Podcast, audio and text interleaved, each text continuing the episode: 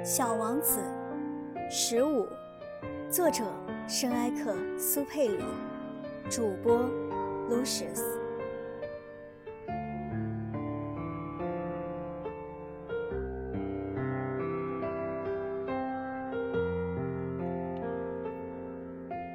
他随后又说道：“现在该是吃早点的时候了吧？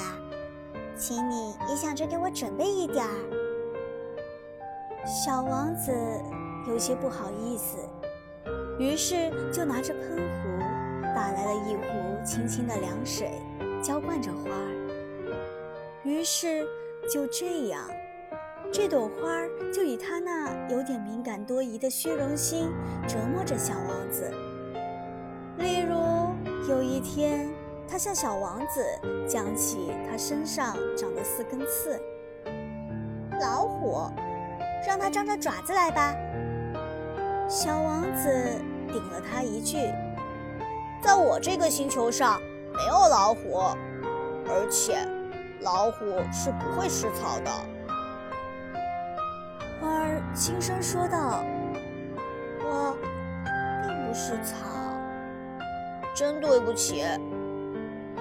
我并不怕什么老虎，我讨厌穿堂风。”小王子思忖道：“讨厌穿堂风，这对一只植物来说真不走运。这朵花真不大好伺候。晚上您得把我保护好。你这地方太冷，在这里住的不好。我原来住的那个地方。”但他没有说下去。来的时候是粒种子，他哪里见过什么别的世界？他叫人发现，他是在凑一个如此不太高明的谎话。他有点羞怒，咳嗽了两声。他的这一招是要小王子处于有过失的地位。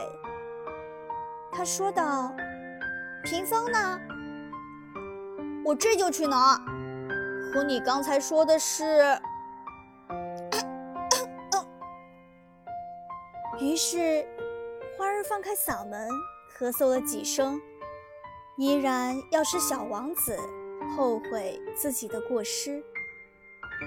尽管小王子本来诚心诚意的喜欢这朵花儿，可是。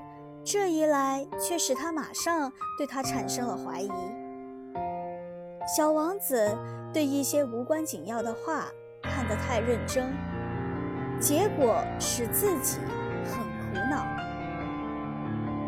有一天，他告诉我：“我不该听信他的话，绝不该听信那些花儿的话。看着花，闻闻它就得了。”我的那朵花使我的星球芳香四溢，可我不会享受它。关于老虎爪子的事儿，本应该使我产生同情，却反而使我恼火。他还告诉我说，我那时什么也不懂，我应该根据他的行为，而不是根据他的话来判断他。他使我的生活缤纷多彩。我真不该离开他跑出来。我本应该猜出，在他那令人爱怜的花招后面所隐藏的温情。